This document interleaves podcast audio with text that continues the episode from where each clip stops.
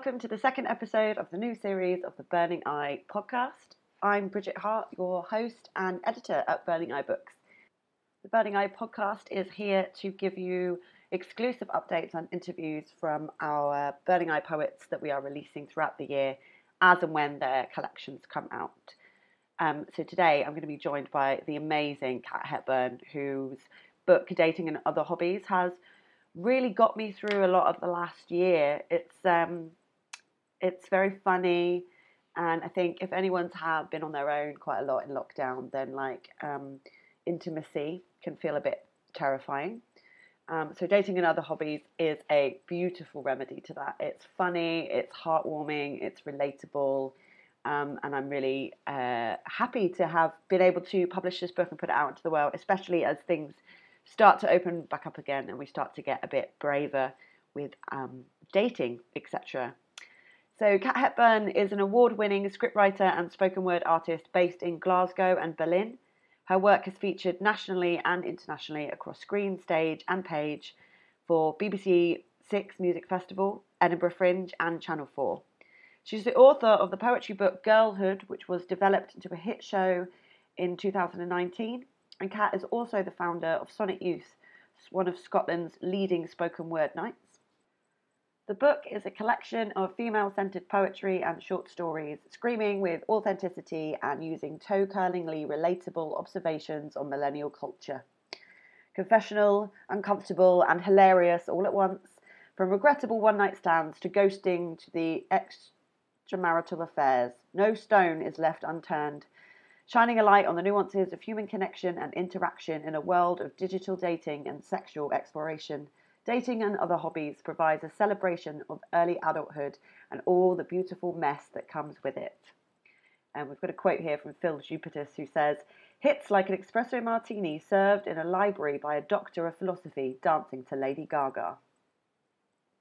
And I think that's actually a pretty good fitting quote for the collection. Um, so uh, in a moment, I'm just going to pass over to my interview with Kat. But I just wanted to say um, that you can get Kat's book um, from our web store um, today. Um, you can get it delivered with a bunch of other lovely Burning Eye books if you want. Or and what we recommend is that you go to Kat direct and get a, a signed copy of the book so that um, as much of the sale money goes in Kat's pocket as possible. hope you enjoy the episode. Hello, Bridget. How are you? I'm okay. Yeah, I'm, I'm all right. Not bad. It's um, it's Friday. The pub's open on Monday. I've been to the pub three times. Oh wow! Actually, yeah, I worked. I worked on the Monday, um, which was like throwing myself back in the deep end after not really seeing anybody for like six months. Yeah. And then going to work on a Monday, and it was really packed but it was it's sort of rejuvenating in a weird way as well yeah i bet i wonder how many people uh, were sending emails to their bosses this week saying i can't i can't do any of my work today i've been struck down by a mystery illness i wonder how many hangovers have affected this week's like productivity in england i'd be really yeah. interested to see some stats on that I want to know how many people were sensible enough to book off the Tuesday. yes. and uh, how have you been? I've been okay. Um, I've I've had COVID. I've came out the other end, um, and I'm just doing lots of promotion for for my new book, and I'm working on loads of different, really really exciting projects. So yeah, I'm feeling good about stuff, and I'm a kind of I'm a hothouse flower. I enjoy like the sunshine, and winter makes me feel really like crap and depressed. And it just feels like the sun's out for longer. And yeah, th- things are on the up. Things are feeling good.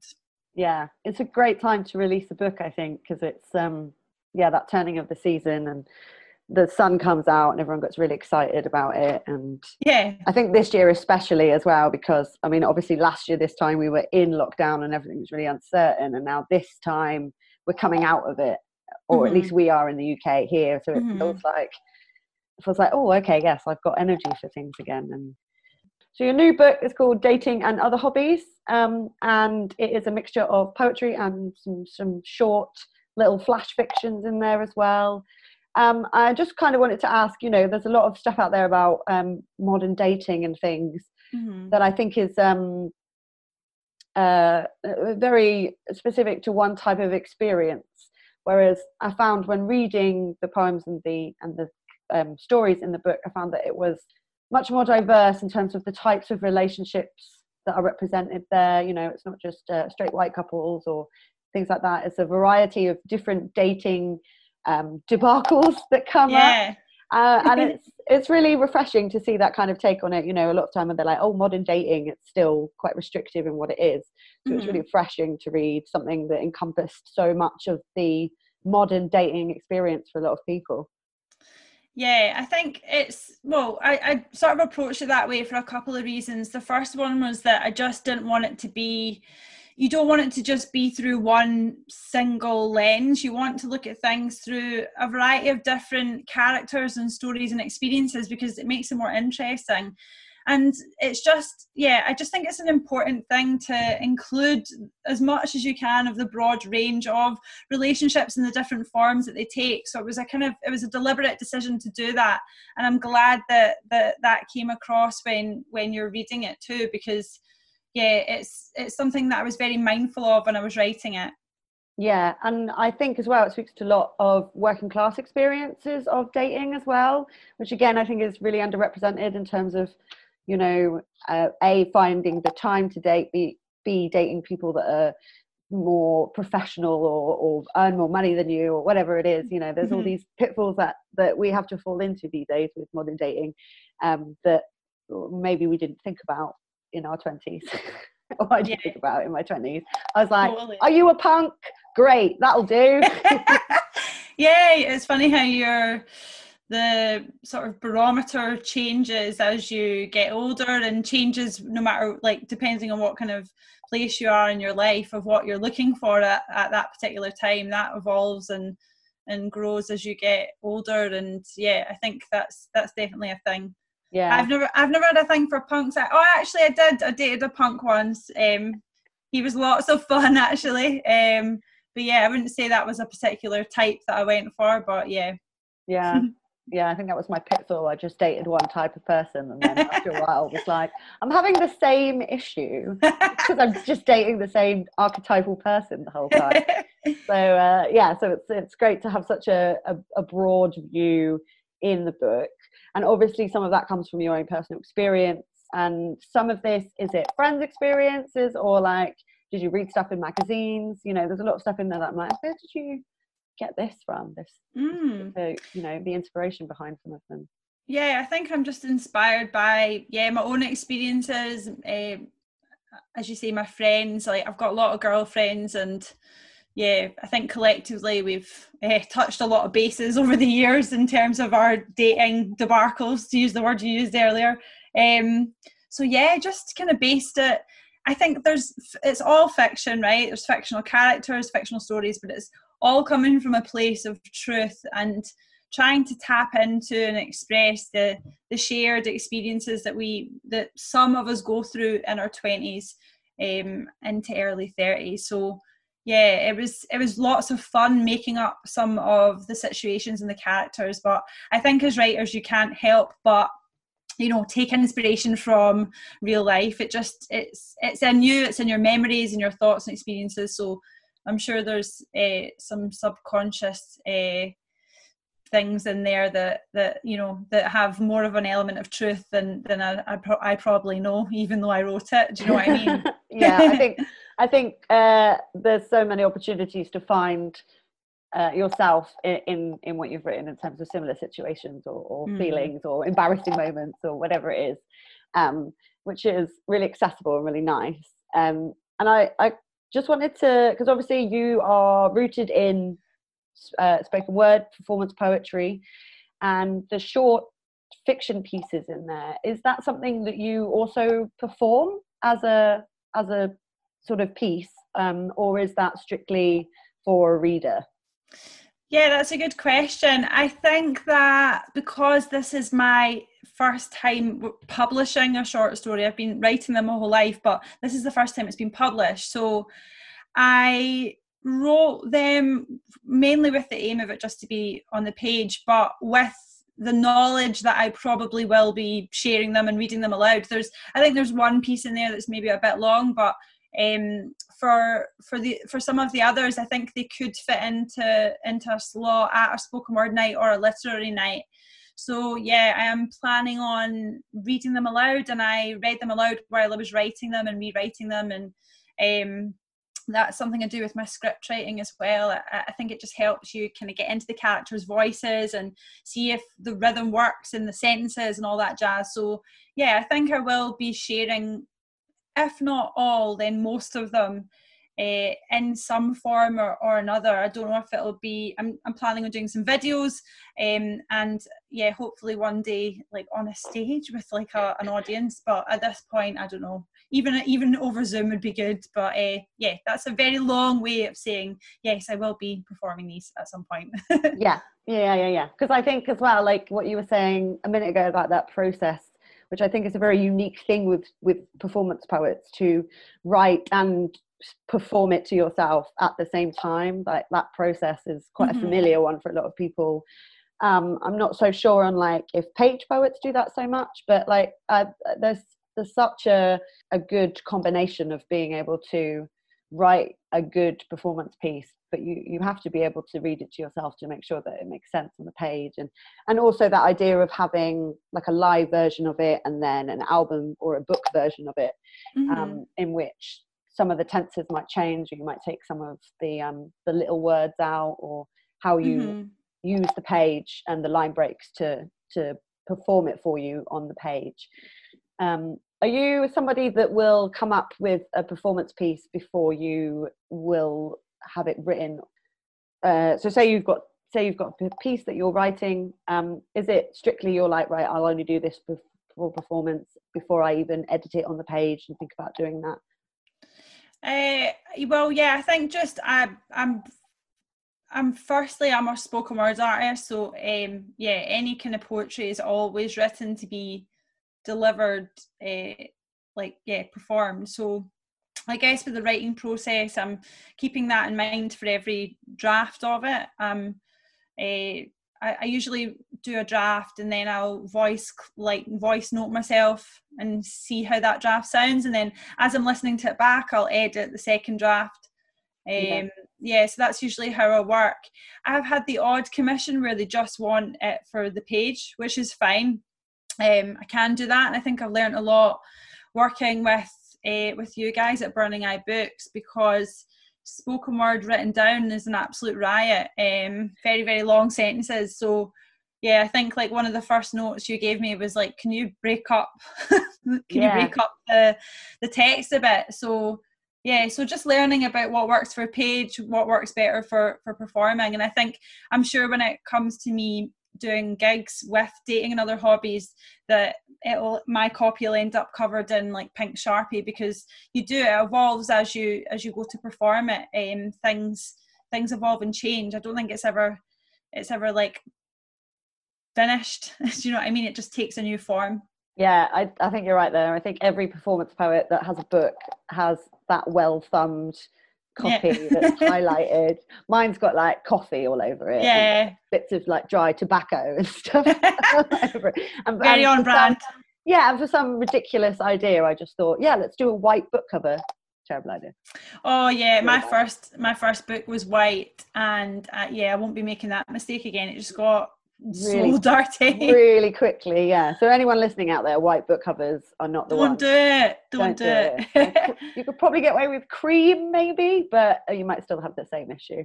Mm-hmm. Uh, yeah. So I mean, you just we just briefly touched on the process there. Like, how was how was that for you in terms of working with us as a publisher and and having to be challenged to to change up what you were writing in, into book form? Yeah, it was a it was a good process. I felt very supported by um, by your team, and I felt like I had so many questions about stuff and worries and anxieties, and I think that just comes from um, you know it's been three years since I, I wrote my my previous book, so a lot of stuff felt quite yeah, it felt quite alien, even though it wasn't. So yeah, I felt very supported, and I think that um, yeah, the editing process was great. You know, any opportunity to have your work improved on is great. Any criticism is welcomed. I think if you you know working as a as a jobbing writer as someone that you know that's like my main job you have to get good at taking criticism because if you get too precious or if your ego gets in the way then you're only going to shoot yourself in the foot. So aye it was good. And and yeah and i also i also feel happy that i'm i'm getting published by a publisher that's outside of scotland because hopefully that'll get my work to new places. Scotland feels kind of small sometimes um you sort of feel like a well like a medium sized fish in a very small fish bowl or pond. So aye it feels good to kind of be potentially reaching new audiences with it so i'm excited about that. Yeah we're going to ask you about the the sort of scottish scene and, and what it was like for you and how you established yourself there. But i think like uh, the open submissions that we had this year we had way more scottish poets than we've ever had before and i think that was because we published we were publishing your book this year yeah i, got a lot, lot of people were like oh right okay i got a lot of dms from people asking advice about how how i how i managed to get published from burning eye so yeah I was like dishing out a lot of advice to other Scottish poets. uh, hopefully, some of them made it through the net. yeah, some of them definitely made it through the net, and we'll, oh, great! We're going to be announcing um, our 2020 two list god 2022 um wow. august this year so um, we'll reveal all then but i'm really excited to yeah have that connection with the scottish scene a bit more because scotland has some of the best spoken word artists in the uk um, and i think because the scene is smaller it there's more um, grassroots stuff going on it's more diy than the uk than the english scene which i think has mm-hmm. become quite commercialized over the last few years I think Scotland's still very and has such a good queer representation as well, mm-hmm. um, which I think is really important to not ignore and to and to push that. So you're you've obviously come up through the Scottish scene and you're one part of the producing um, team for Sonnet Youth. Mm-hmm. Um, can you tell me a little bit about how Sonnet Youth started out? Sure. So Sonnet Youth is um, me and my friend and fellow spoken word artist Kevin P. Gilday, and we ra- we've been running nights for about four or five years now. I always get the date wrong. So yeah, around about that time. Um, and yeah, we met doing a masters together. We initially started Sonnet Youth because we were asked to do a Burns night at a local brewery. Um, in the east end of Glasgow called Drygate, and the night went so well that they asked us to come back and do a regular one. Uh, so we started doing it monthly. And then over the last five years, we've expanded to Edinburgh, Stirling. Um, we've done festivals like Hidden Door and um, yeah, all sorts of different festivals around the UK. And and then when lockdown happened last year, we went fully digital and we've been running two events a month online sy social club it's now on patreon um yeah so we're on our 27th show is oh. the next oh. one i think so yeah so we've been doing that for a full year now so yeah we just we put on not only spoken word artists that was one of our kind of key things that we wanted to do we did we love poetry but we don't like we don't it can get a bit samey. Mm, mm. so so we hire poets, um, page poets, spoken word artists, comedians, cabaret acts, musicians, like all different types of people that work in the performing arts. So yeah, it's a great mix of talent and and going digital obviously has presented its challenges, but it means that we can tap into a wider scene because we don't have to pay anyone's train or bus ticket. uh, yeah, that's a really big thing in, in, it, like having to, you know, being able to provide um, events that um, encompass people that are all over the place, and yeah, mm-hmm. the, that massive um, amount of money that you'd have to have for transport and things like that isn't there, yeah. which, is, which is really great. And I really hope that the digital events continue after lockdown ends as a sort of companion to live events you know keep it going? How have you found managing like live events? Like what's your what's the process of Sonnet Youth in terms of you know is it like a zoom event that you do or is it like a pre-recorded thing?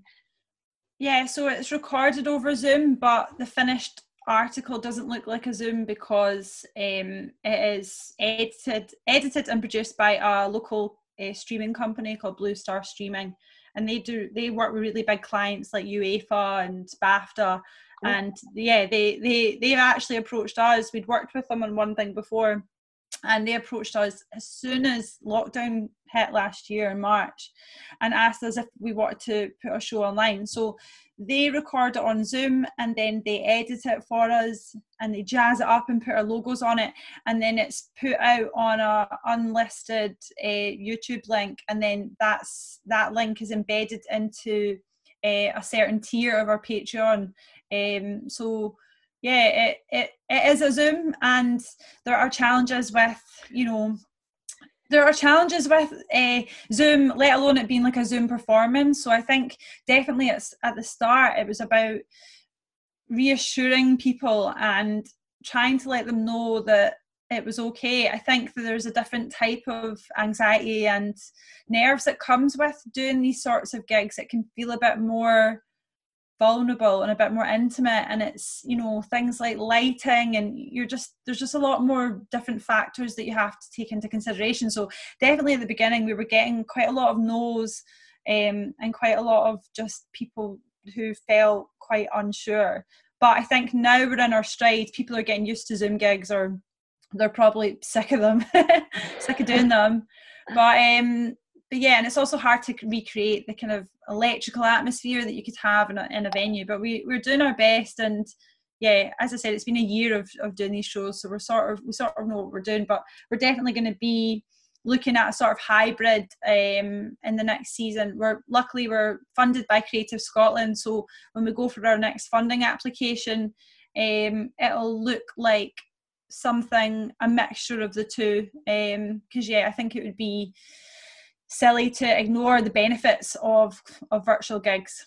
Yeah, I think so too, especially like you say, like being in Scotland, it's a little bit cut off from everyone. You know, down here in Bristol, we're like, oh yeah, I want to go to Sonnet Youth, but I can't go to Sonnet Youth. So mm-hmm. having a having the online event is is so great to yeah keep connected with people. And I've been so um, encouraged by the poetry scene in general and how well it has um, adapted to te- using online stuff and mm-hmm. we you know we have it easy compared to like full bands musicians yeah. kind of thing like you know i feel really bad for them right now and you know there's you know we can we can sort of do this pretty lo-fi on a budget and it's it's yeah going to be okay in the end and people will still engage with it um so do, what's your what's your next plans for for the book for any any celebrations you've got coming up well, I am going to be celebrating every step of the way. So I've had my online book launch. I'm going to be doing um, just loads of online gigs and then looking at a tour once uh, venues open up in the UK. Um, but yeah, I think just for now it's uh, yeah, just online stuff. Um, yeah, that's kind of it. And and yeah, in terms of celebrating, I'm just just for me, just for me as a writer, I'm just so like happy about this happening that um that yeah there's been a there's been a miniature celebration with every step of the way. I think um, my boyfriend's going to kill me because i'm like that's the the seventh draft handed in. Let's have a drink.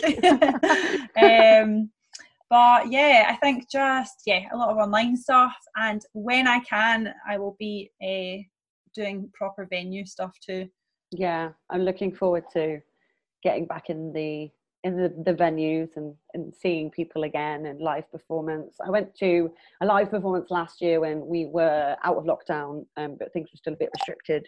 Um, it was a milk poetry event in Bristol, yeah. and um, uh, I remember just getting really tearful because I it was really unexpected to be like, oh god, this is you know someone performing on a stage, and and you're just sat there watching it, and the power of mm. being physically there with that performance, and it was really like, oh and I think there's definitely going to be a few weeks of people hugging and crying in the streets randomly. It's going to be such yeah. an emotional time. Yeah. yeah. And poets are very emotional creatures as it is. So, yeah, I think the, the emotions will be running high, definitely. Yeah, there'll be tear stains all over your book and you know as well as the coffee and the dried tobacco. Yeah well better tear stains than other stains i think. Well i mean the other stains might be suitable too who knows? Yeah. Oh well i mean in terms of um you know the book coming out obviously it's you know we weren't expecting to still be in such a such a restrictive place but i think all of you that we're publishing last year and this year have been really great at finding new ways to get your books out to people and i think the audiences they're still there they're still engaging with it and i think that's really nice because a lot of it is coming more direct now than through amazon or waterstones and things.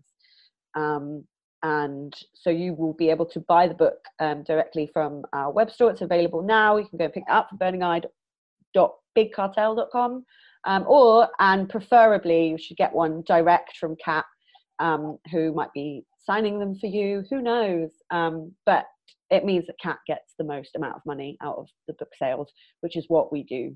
That's what why burning eye exists to give you guys as much financial support as possible when you've got the books coming out. Um, I this is one of my favorite books of this year. It's kept me thoroughly entertained in the sort of last dregs of winter during the typeset with you and Thank stuff. you. It's such an entertaining book. It's really light-hearted. It doesn't take itself too seriously, and I think I think it's really needed right now. That kind of book, you know. So congratulations and well done. Thanks, Bridget. Thank you so much. I just wanted to know if you maybe wanted to uh, do a poem for us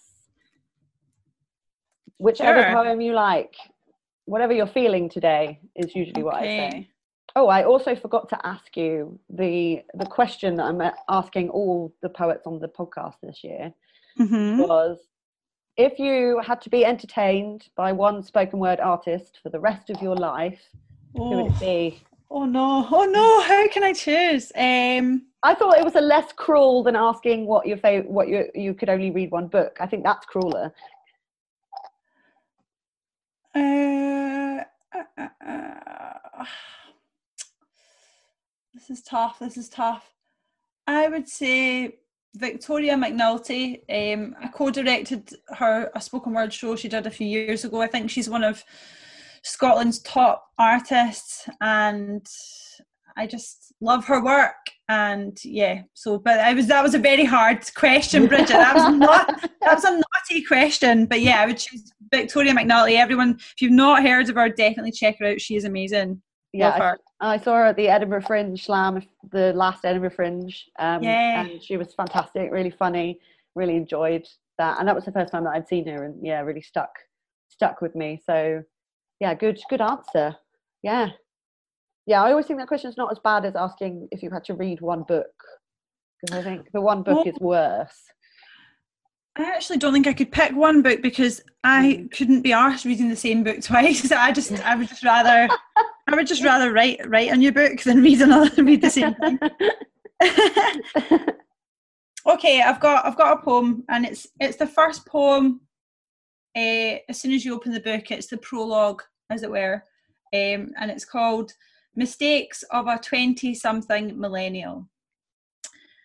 Ordering that second bottle of wine on a school night, losing track of time, sleeping with him, sleeping with her, not going to sleep, sleeping in, sleeping on a couch at a party, going to sleep with your makeup on or your bra, making him sleep on the couch when you know deep down that you are in the wrong, wearing a thong not following a recipe, choosing the wrong karaoke song, the wrong university course, the wrong main course, the wrong contraception, the wrong person to give your affection, wearing high heels that you can't walk into a winter wedding reception in Scotland, getting the bus instead of walking in the fresh air, cutting your own hair, not telling someone exactly how you feel, telling someone exactly how you feel stealing cheese from Tesco, thinking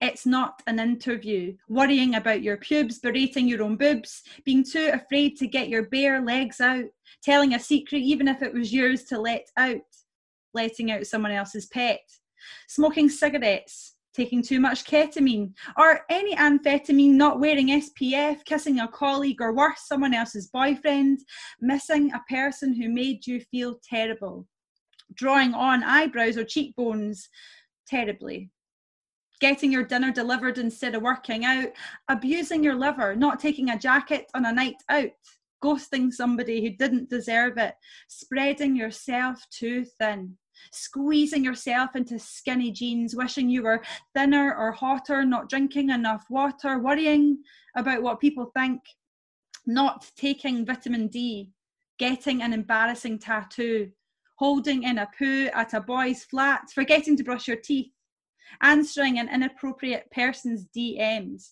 sliding into an inappropriate person's DMs. But are these all mistakes or ways we find to grow and learn, earn our stripes and discover who we are? When we're old in rocking chairs, what else are we going to sit and think about for fun but all the questionable decisions that we made when we were young? Yay! I like to do the clap because I can. Well, look, a single clap is better than no clap at all. So thank you for that stand for for that sitting ovation. Thank you, Bridget. You're welcome.